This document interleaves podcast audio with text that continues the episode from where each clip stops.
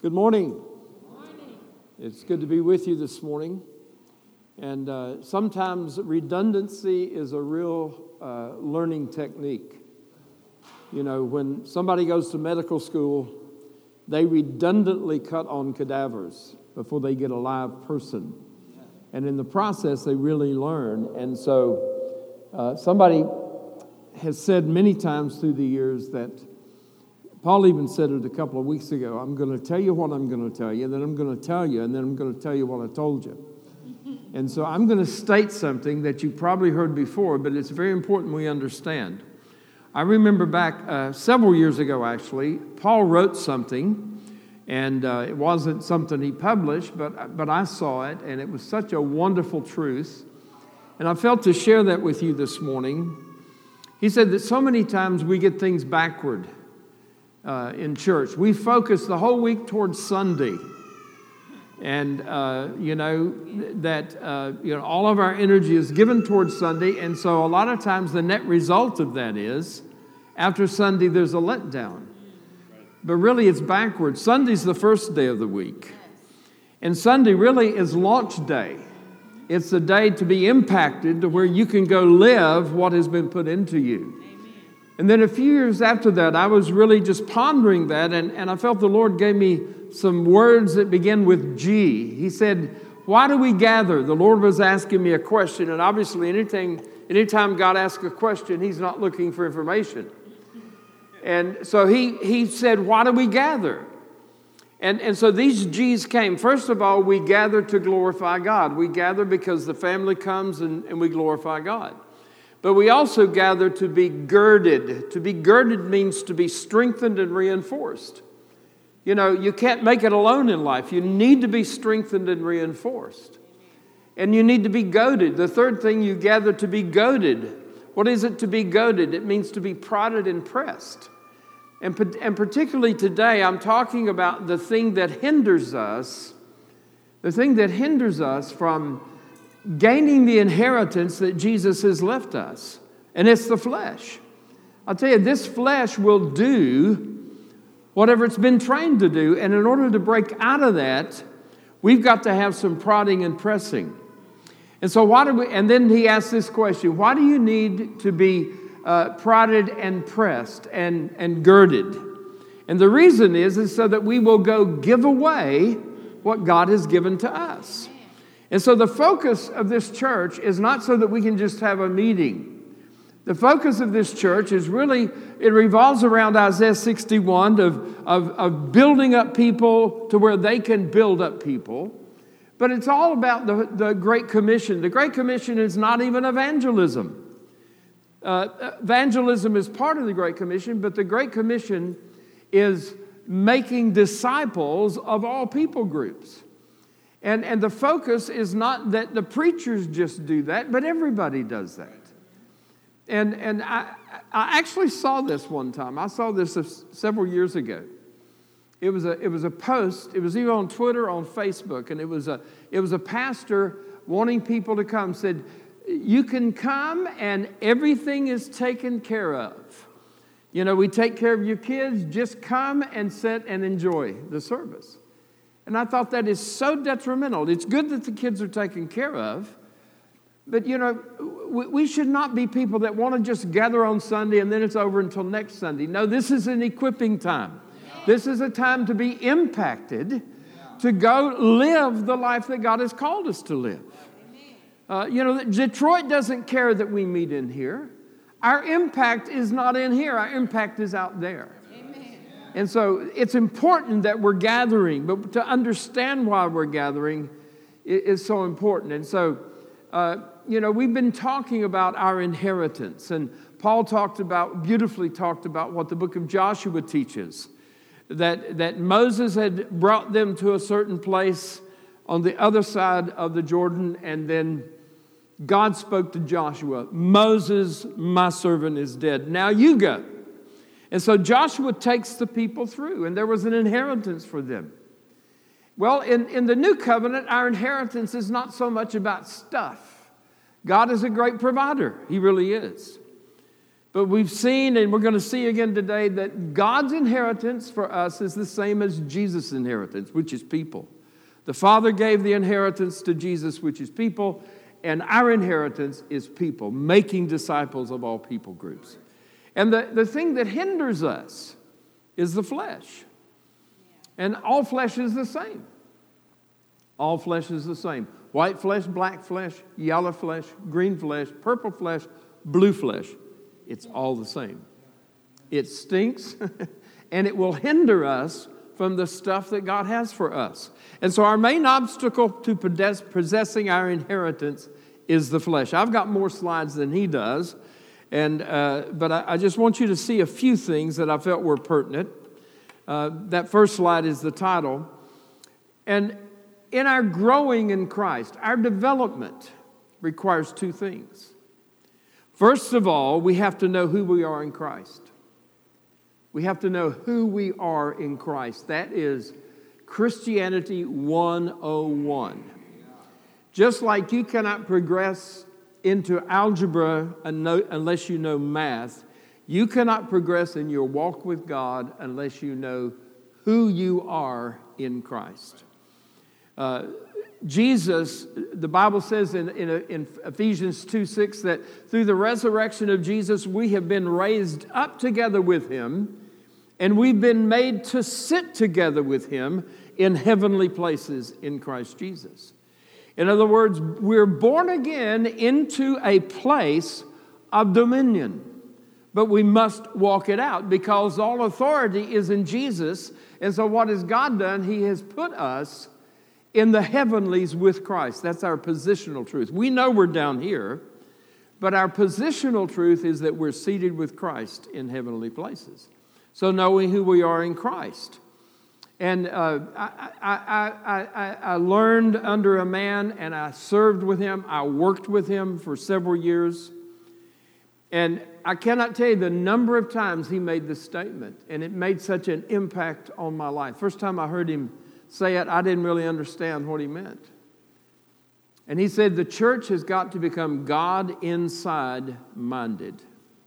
Let me repeat that. The church has got to become God inside minded. Now, what does that mean? Well, he was talking about God, the Holy Spirit, because the, God is the Trinity and they're equal.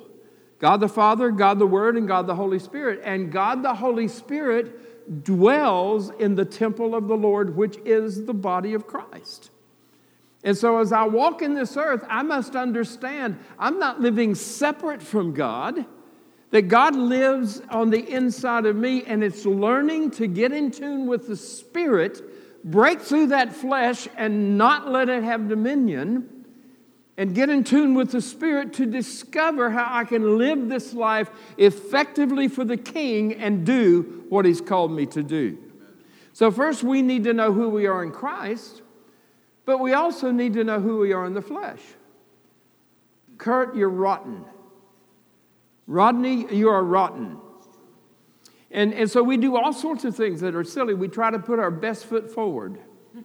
Now, my best foot is my left foot because my right foot is deformed. I'm going to have surgery before long because I've got a deformed ankle because of an injury and just being born wrong. And anyway, and so if I put my right, if I put my best foot forward, that means I'm hiding my ugly foot.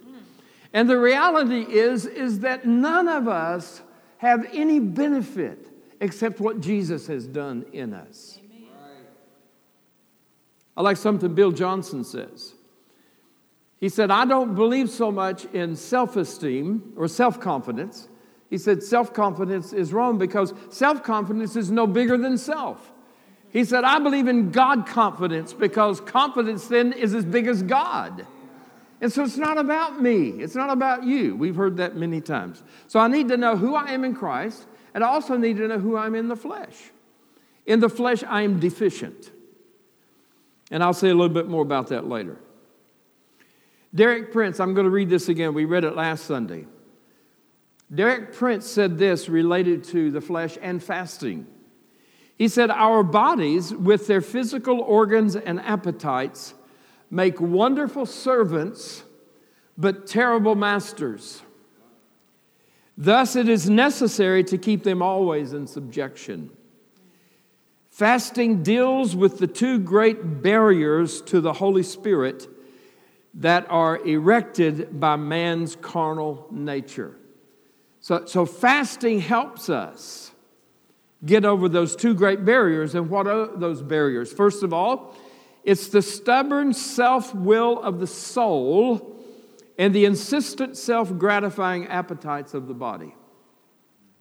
The stubborn self will of the soul. The soul is made up of mind, will, and emotions. And the self gratifying appetites of the body. And really, the body functions in conjunction with the soul. The body by itself can't do anything. If you don't believe me, visit the morgue. Bodies, when the spirit and soul have moved out, they're just on their way back to dirt. And then he says this rightly practiced, fasting helps bring both soul and body into subjection to the Holy Spirit.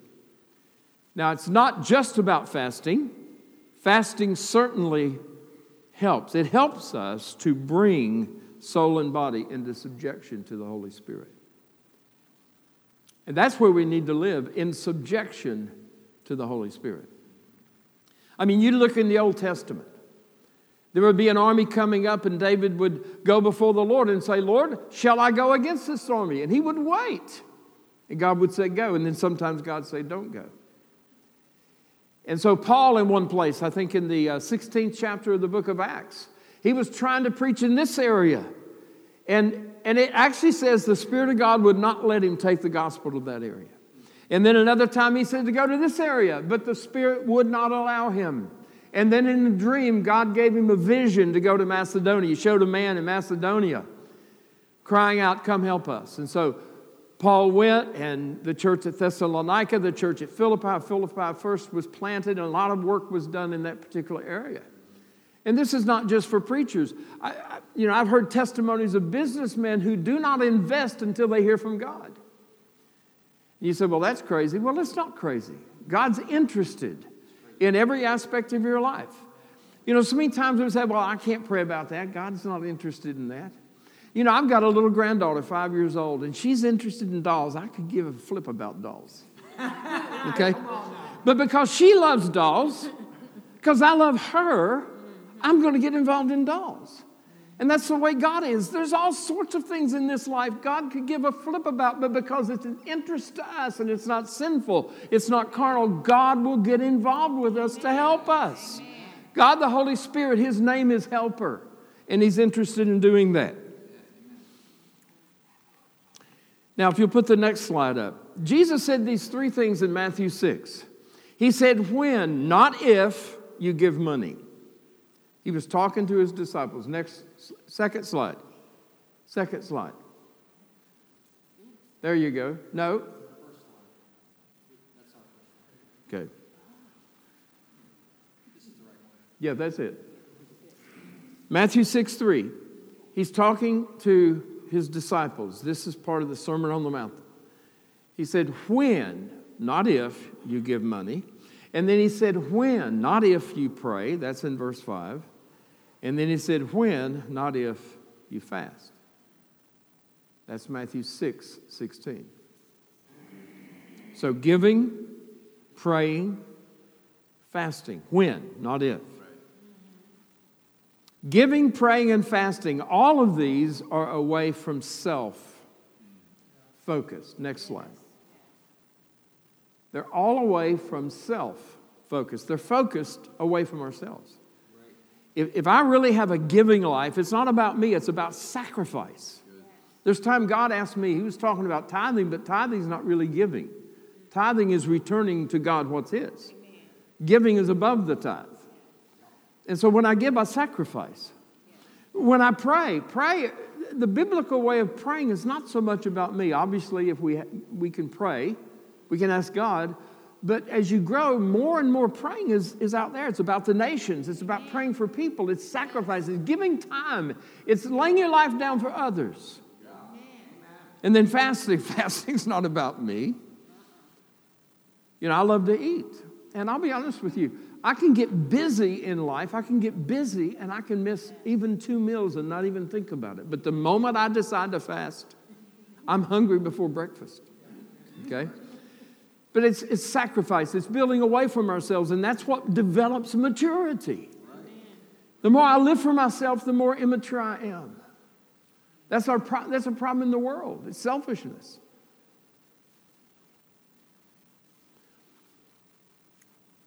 Now, you don't have this left. And I just want to, I want to encourage you, I want to challenge you. If, if giving and praying and fasting is not really a part of your life, you know, I, I, I knew a man years ago, and he actually knew this man. He was telling me this story that this man actually tacked over his headboard God, you know what I've said every time I go to bed, every time I get up. There it is. Now you read it. And he wrote out what he said. And it was just a rote prayer. It's like when we were growing up, the silliest prayer. Now I lay me down to sleep. I pray the Lord my soul to keep. If I should die, five years old, if I should die before I wake, I'm not talking about that kind of a prayer. I'm talking about praying. I'm talking about having an intimacy with God, speaking to Him your heart, and then listening to Him. Develop that, develop that. Giving, praying, and fasting. I challenge you to regularly, daily, not daily fast necessarily, but you know, I've been encouraged that even after this fasting season, I'm going to incorporate fasting into my life on a monthly basis. Of certain days a month, I'm going to be fasting. I encourage you to do that. Now, if you'll put up the, the, the next one, this is a, a, wonderful thing that has been put together. Paul and Minda, um, these are the five bullet points that we're focusing on right now. First of all, every member of BCC giving and receiving life giving discipleship, being discipled and making disciples. It's, it's what God has called all of us to do. It's helping people. It's, it's, it's giving your life in Christ away to others so they can give their life in Christ away to others. Then, secondly, develop our present spheres of influence. Now, as a church, our main spheres of influence are Durfee Elementary School, functioning in various capacities there, and also Detroit Rescue Mission Ministries, uh, discipling individuals there. And then your sphere of influence in your life it can develop. I mean there can be things you're doing we're not even doing. You don't need to get permission from us to do that. And then secondly thirdly we break into new spheres of influence both corporately and individually. It's amazing what god will open up for you and then, nextly, demonstrations of power or glory, or demonstrations of the supernatural, or manifestations of the Holy Spirit, however you want to say that. In other words, God is a powerful God and He lives on the inside of us and He, wants to manifest Himself. The supernatural is really one of the key things that caused so many people to come to Christ in the New Testament. And even today, even today. And then lastly, new, new followers of Jesus, developing new flower, followers of Jesus. You know, we, we're not trying to build a church here with people shifting from other churches. Now, that can happen in a proper way, but the best way to build a church is to is to, is to raise up new converts, win people to Jesus and disciple them. And then they begin to disciple others. Amen. Now, all of these, leave that five, those things, yeah, all of these, all five of these things, all of these, they will, they will become a part of us as we regularly read, declare, and pray into these points of purpose on a daily basis. I mean, this is what God has put us here for. Why are you at Border City Church? You're here to be His hands and feet in the area that He's called us to. And this is the vision that leadership has given us. And it's a godly vision. This is about impacting a culture.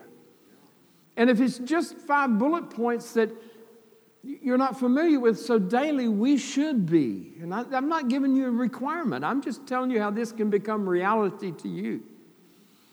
Daily read into it, uh, read it, declare it, and pray into these five bullet points. And ask God to show you these things. Ask God to show you how do I fit into these? How can I? No, no, no, no. Uh, oh, I didn't know you had that one. Yeah, it is right, but I, I think I might have sent you my notes. How many slides do you have? How much?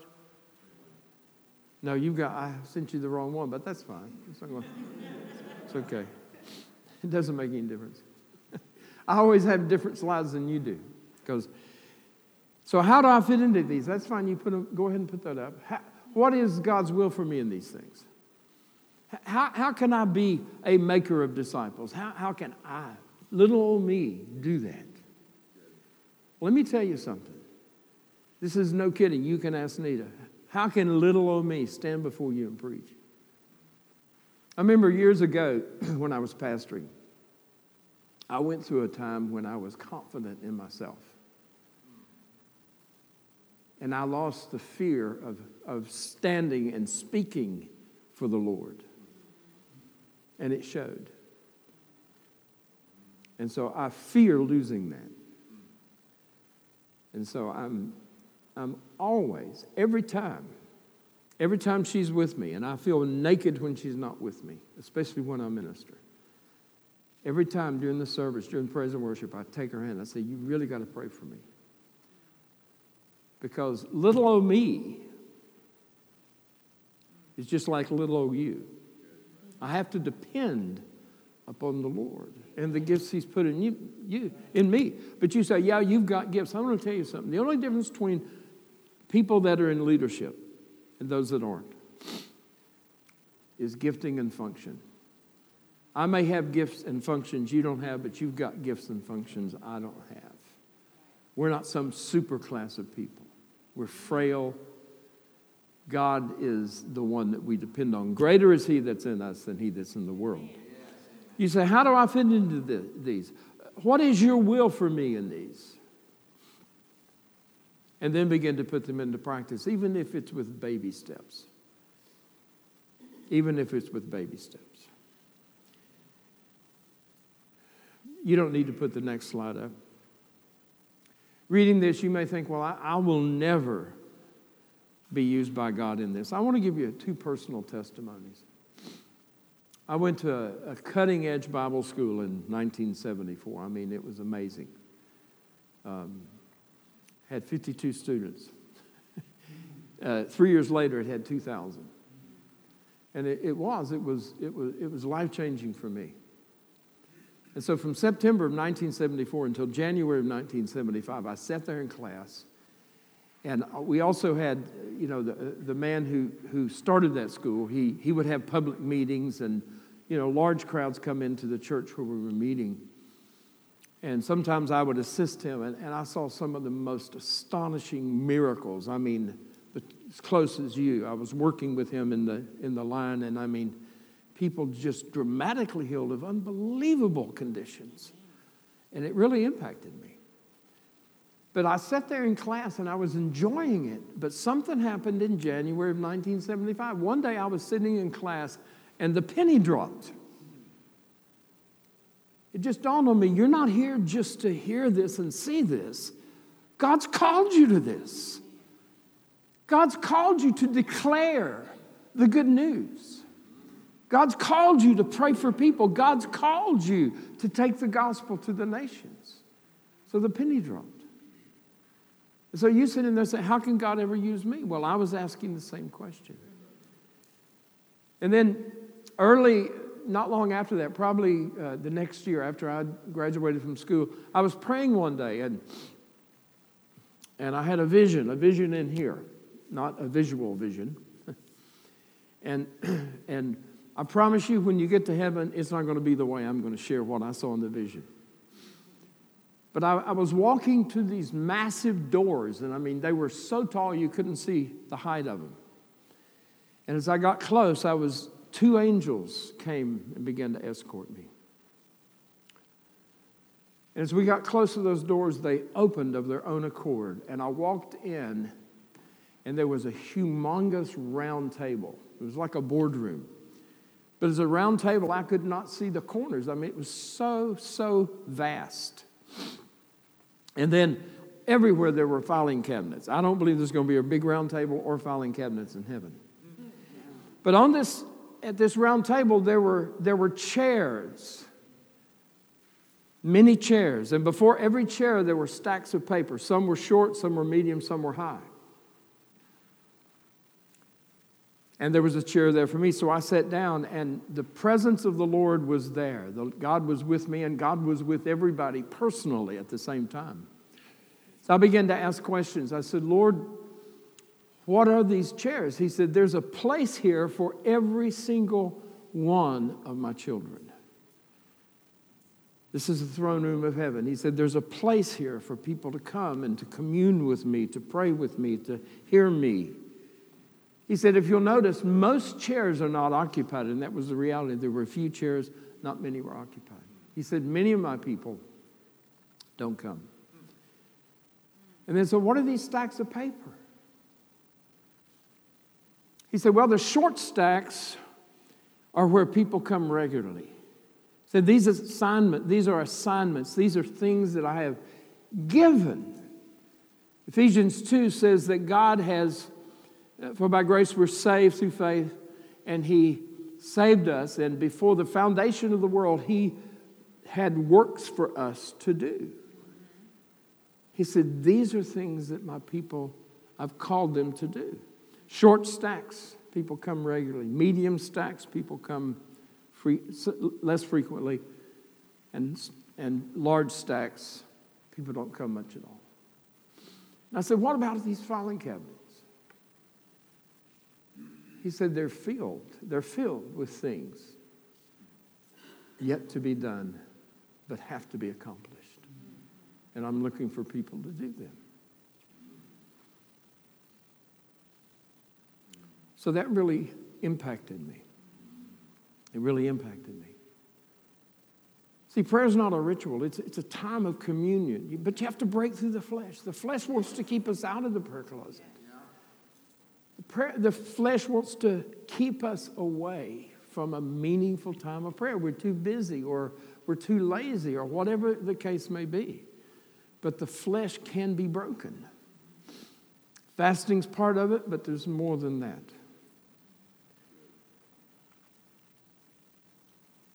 And then Psalm 2:8, Paul shared this, but it's such a fundamental verse. This is Jehovah speaking. Ask of me, Jehovah says, and I will give you, you is Jesus, the nations for your inheritance, and the ends of the earth for your possession.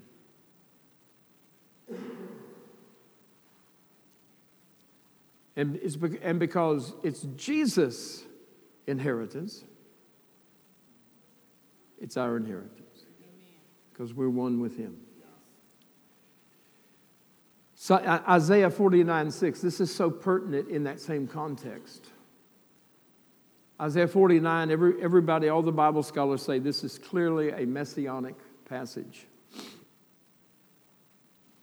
Indeed, he says, It is too small a thing that you, this is the prophet speaking for God, you is Jesus, hundreds of years before Jesus was born. You should be my servant to raise up the tribes of Jacob and to restore the preserved ones of Israel. I will also give you, God Jehovah is saying to Jesus, I will give you as a light to the Gentiles. The word Gentiles is the same word as nations. In the, in the Hebrew, it's the word go'i, and it means nations. Uh, obviously, it was a non Jew in the Old Testament, but in the New Testament, it's anybody who doesn't have a covenant with God. It's somebody outside of the covenants of promise. I will give you as a light to the nations that you would be my salvation to the ends of the earth. So that was the call that was upon Jesus. And then in Acts chapter 13, verses 46 and 47, Paul and Barnabas on their first apostolic mission.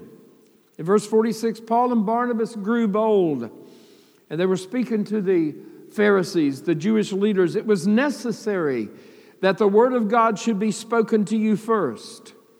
But since you reject it and judge yourselves unworthy of everlasting life, behold, we turn to the Gentiles or to the nations. For so the Lord has commanded us. And so, what Paul and Barnabas do is that they make what Isaiah wrote concerning Jesus their own. Now, how could they do that? Because they had a revelation. There's only one ministry in the earth, and that's the ministry of the Lord Jesus Christ. Jesus had the ministry and he passed the ministry on to his disciples when he gave the Great Commission. And every generation we walk and live in the ministry of Jesus because we are the body of Christ and we are powered by the Holy Spirit who lives on the inside of us just like he did in Jesus. And so they say this, taking it for themselves, I have set you as a light to the Gentiles or the nations that you should be for salvation to the ends of the earth. Do you know that God has called you to be light? Jesus himself said, You are the light of the world. He called us the salt of the earth. But we are for salvation to the ends of the earth because we're carriers of the life of God. We don't pray, God, go, send Jesus. I mean, God can send people to places we cannot go. But we're here because we're the hands and feet and the mouthpiece of the living God. We sing about that, but we've got to understand. That's why it's so important to understand to be God inside minded. The Holy Spirit lives on the inside of us. He wants to use us, He wants to use every one of us. That's why when in, in Mark 16, it says, You shall lay hands on the sick. I'm not trying to say that that's not for Christians to lay hand on other Christians. But in the context it was given, it was given to the disciples to go into the world and lay hands on people that don't have the Holy Spirit, the one who gives life, the one who is the healer.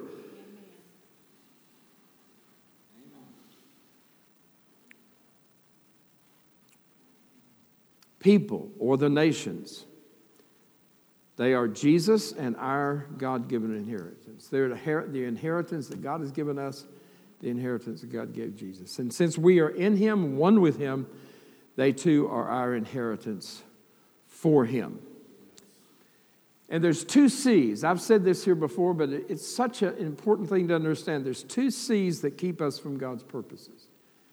And I think they're the two C's that are driving the world crazy and occupying the world with things that don't really matter. And number one is comfort and convenience. Neither comfort nor convenience is wrong. But when I make it a priority and when I demand comfort and convenience at the expense of obedience, it is wrong. It is wrong. To serve God is uncomfortable. There'll be requirements. Uh, I, I, just thought of this, Mickey. We were standing at DRMM yesterday after the meeting, sorting, having a debrief, and one of the guys was out of gasoline. And uh, he came up and he said, I've got to get to work. Can, he said, but I'm out of gas. Can anybody take me? Well, Mickey could. We could not. And so Mickey just took him to work. That's not convenient. Joy Road and somewhere, wasn't close. And so what I'm saying is serving God is not convenient. We were made to serve others. It wasn't, for it wasn't convenient for Jesus to leave heaven. There was not a thing about us that Jesus was enamored with. He didn't say, Oh, I've got to get Rodney Lloyd. He's such a hot item. No, not at all. Our great obstacle to possessing our inheritance is the flesh. And what is flesh? Well, I call it a dastardly duo.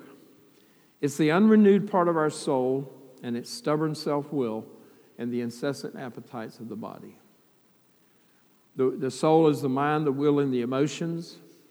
And a lot of that is unrenewed. We've, we've not developed in that. And the unrenewed part of our soul and the incessant appetites of the body, that's the flesh. Now, listen to what Romans chapter 8, verses 5 through 9 have to say. it is so clear.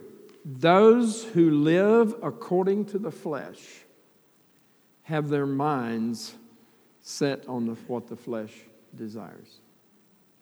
So, what that's saying is if I'm living according to the flesh, it's because I have set my mind on fleshly things. I can't say the devil made me do it.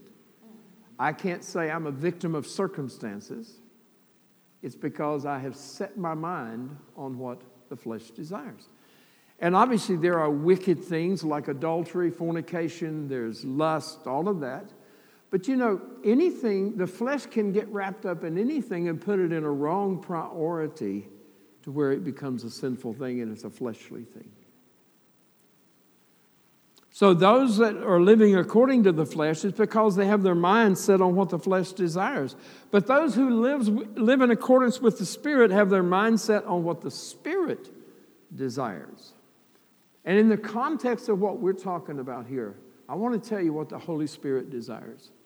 The Holy Spirit desires every one of us to be active, to be active, engaging people, to win them to Jesus, to disciple them, to serve them, to lay our lives down for them.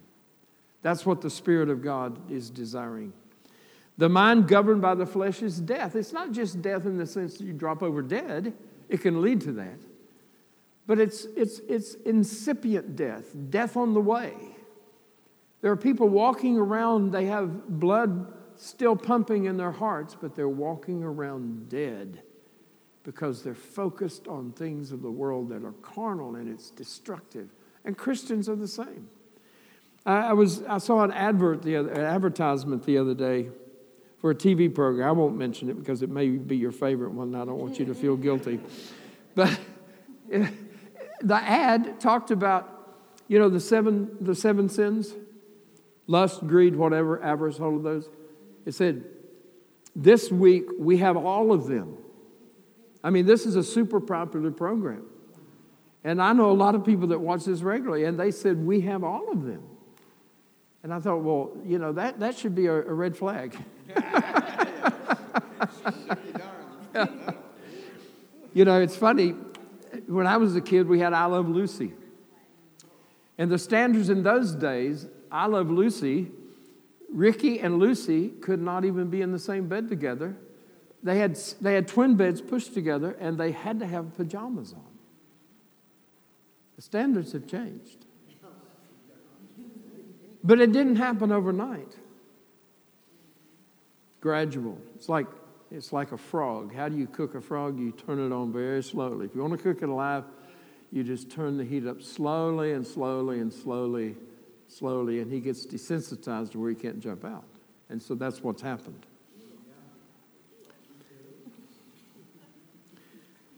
The mind governed by the flesh is hostile to God. The mind governed by the flesh is hostile to God.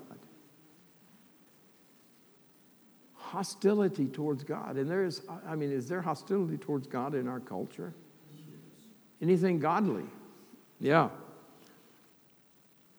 It does not submit to God's law, nor can it do so. Those who are in the realm of the flesh cannot please God. Listen to this. You, however, this is a positional truth. It's not saying that if you're a Christian, you can't get in the flesh. It's not saying that. It's saying, You, however, are not in the realm of the flesh, you are in the realm of the Spirit, if indeed the Spirit of God lives in you.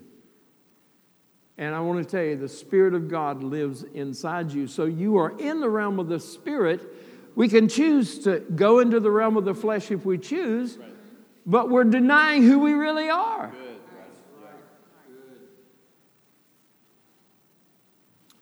And then Colossians 3 1 through 10. I know I'm giving you a lot of scripture, but this is, these are such fundamental things.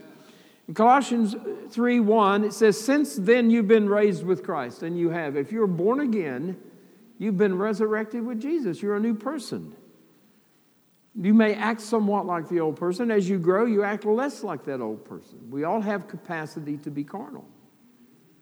But we have been resurrected. We're, Paul shared his testimony yesterday morning. I'd never heard that one element of it that you shared. that all of a sudden I, I was just a different person and I knew it. And it was just something. And that, that's the way it is. I remember the morning I woke up after I'd been born again. The world was different. I was different. It was like living on a new planet. So we've been resurrected with Christ. So what are we supposed to do? Set your heart on things above, where Christ is seated at the right hand of God. Set your minds on things above, not on earthly things. Now, that doesn't mean start thinking about heaven. It doesn't mean uh, thinking about the streets of gold and the, and the, and the jeweled walls. That's not what it's talking about. What do we set our minds on? The things that are above. Well, first of all, we're seated with Christ in heavenly places. We have been brought into relationship with the Godhead, Father, Son, and Holy Spirit. And it's in setting our mind upon Him that we have strength and courage to do what He's called us to do. Not supposed to think about streets of gold. When you get to heaven, you won't even notice them. Gold is of so little value up there, they make pavement out of it. So you're not enamored with asphalt up there, you will not notice those things. We'll be caught up in His presence. And so we should live here with the values that are there. That's part of heaven coming to earth. Why? Why is it that we need to do that? Because we died. We died when we met Jesus and we became alive, a new person. And your life is now hidden with Christ in God. When Christ, who is your life, appears, then you will also appear with him in glory. Now, because of that, what does verse 5 say? Put to death, therefore, whatever belongs to the earthly nature sexual immorality impurity, lust, evil desires, and greed, which is idolatry. Greed, which is idolatry. In other words, to, to have your heart set on more possessions or a specific possession to such an extent that you're totally preoccupied with that, it's like putting a Buddha up here and getting down and worshiping it. That's idolatry. Greed is idolatry. Because of these, the wrath of God is coming.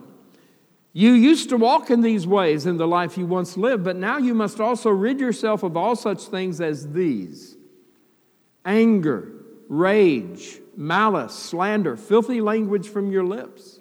Do not lie to each other, since you have taken off your old self with its practices and have put on the new self, which is being renewed in knowledge in the image of its creator. So we are new. And so all of those things he listed are because we have our mindset on earthly things. We have our mindset in the wrong place.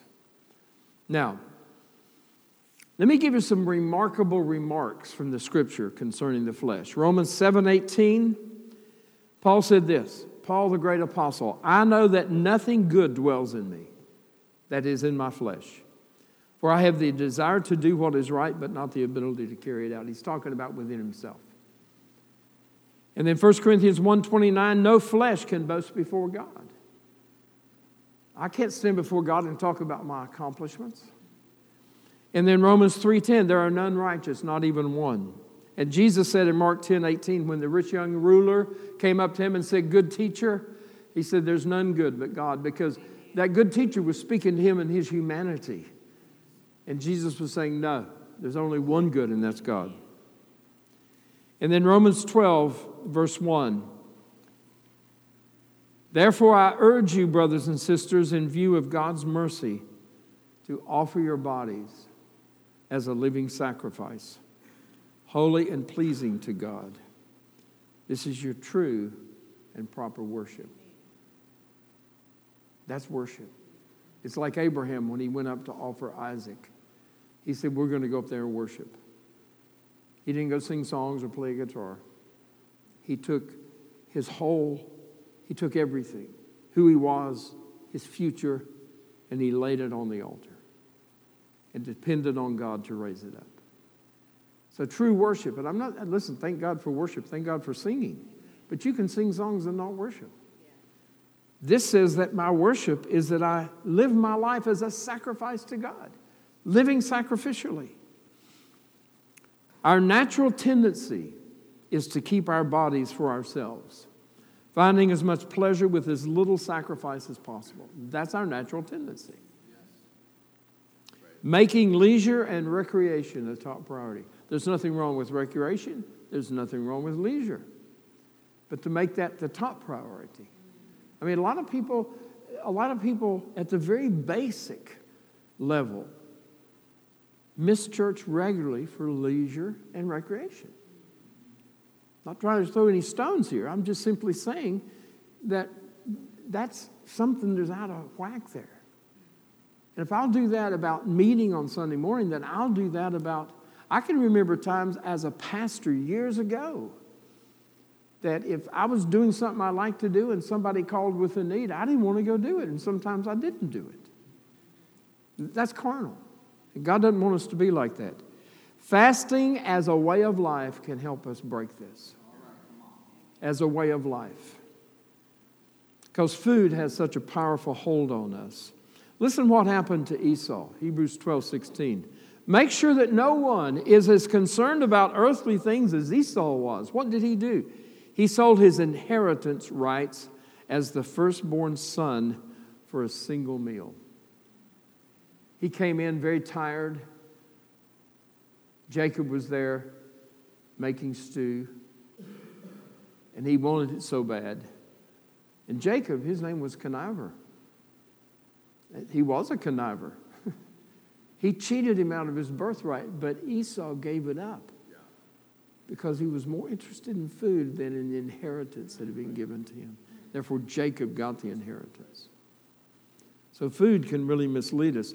Actually, overabundance of food was one of the five sins of Sodom that led to their abominable practices. This is Ezekiel 16 or 19 6. It says, What were the sins of Sodom? It starts with pride. All sin starts with pride. Secondly, overabundance of food. Thirdly, prosperous ease and idleness. Fourthly, they did not strengthen the hand of the poor and needy. And fifthly, they were haughty. Haughtiness is pride on steroids. And all of these led to abominable offenses. Well, Ezekiel describes Sodom to be very much like our culture today. Food can be a real hindrance to us. It can make us unhealthy, but our, our dependence on it, we can, it'll make us sluggish. And so depriving the body helps us break the power of the flesh. Now, you don't need to put that last one up. He, he got that, okay. Three days after the children of Israel were delivered by God from Egypt, He passed through them through the Red Sea. Before that, he had sent all of these plagues, and it was by a mighty uplifted arm that God delivered the children of Israel. And just three days after their deliverance, they're wandering in the wilderness and they're thirsty, and they come to a place called Marah. And they drank the water, and it was bitter. And so, rather than depending upon the God who had split the Red Sea and all the other things to deliver them, what did they do? They moaned and they complained. They said, What are we going to drink? They were focused on the flesh. And in the sixth chapter of Matthew, Jesus talks about not worrying about what we eat, what we drink, what are we going to wear. And he actually says this He said, because those things are what the Gentiles, people without a covenant with God, are always focused on. If he wrote it today, he would not only say, What are you going to eat? What are you going to drink? What are you going to wear? What are you going to drive? Where are you going to live? He says, For all those things, the people without a covenant with me are seeking after those things. But then he said this He said, Seek first the kingdom of God and his righteousness, and all these other things will be taken care of. And what he's saying is this if you'll get busy with my business, I'll take care of your business. and it's by getting involved with God's inheritance for us, which is his inheritance of serving people to impact their lives, to win them to Jesus, and to disciple them, will really set us free from being so preoccupied with the lack that all of us can face. Paul said, I know how to abound, but he said, I also know how to be abased. He didn't always have money in the bank. And we're, we're, we're so geared towards that, that when lack comes knocking, we worry. And I, I've been guilty myself. We worry more than we continue on in the things of God. So I just really want to challenge you with that, with, with that today. It's not just fasting we're doing, but let not any longer the flesh dictate to you what you're going to do. You dictate to your flesh what you're going to do. I can remember when we began to learn some of these truths years ago, especially the principle of speaking. Jesus spoke to the fig tree, Jesus spoke to Satan when he was tempted. We learned the value of speaking. And there have been times that my flesh wanted to do something, and you think I'm crazy. I'm sorry. I, lost my mind a long time ago for Jesus. But I would speak to my body and say, No, you're not going to give in to that. You're not going to give in to that. You're not going to give in to that. There is power in speaking God's word. Amen. So, whatever the means, whatever it is that it takes, don't let the flesh dominate your life. It'll keep you out of the inheritance that God has for you.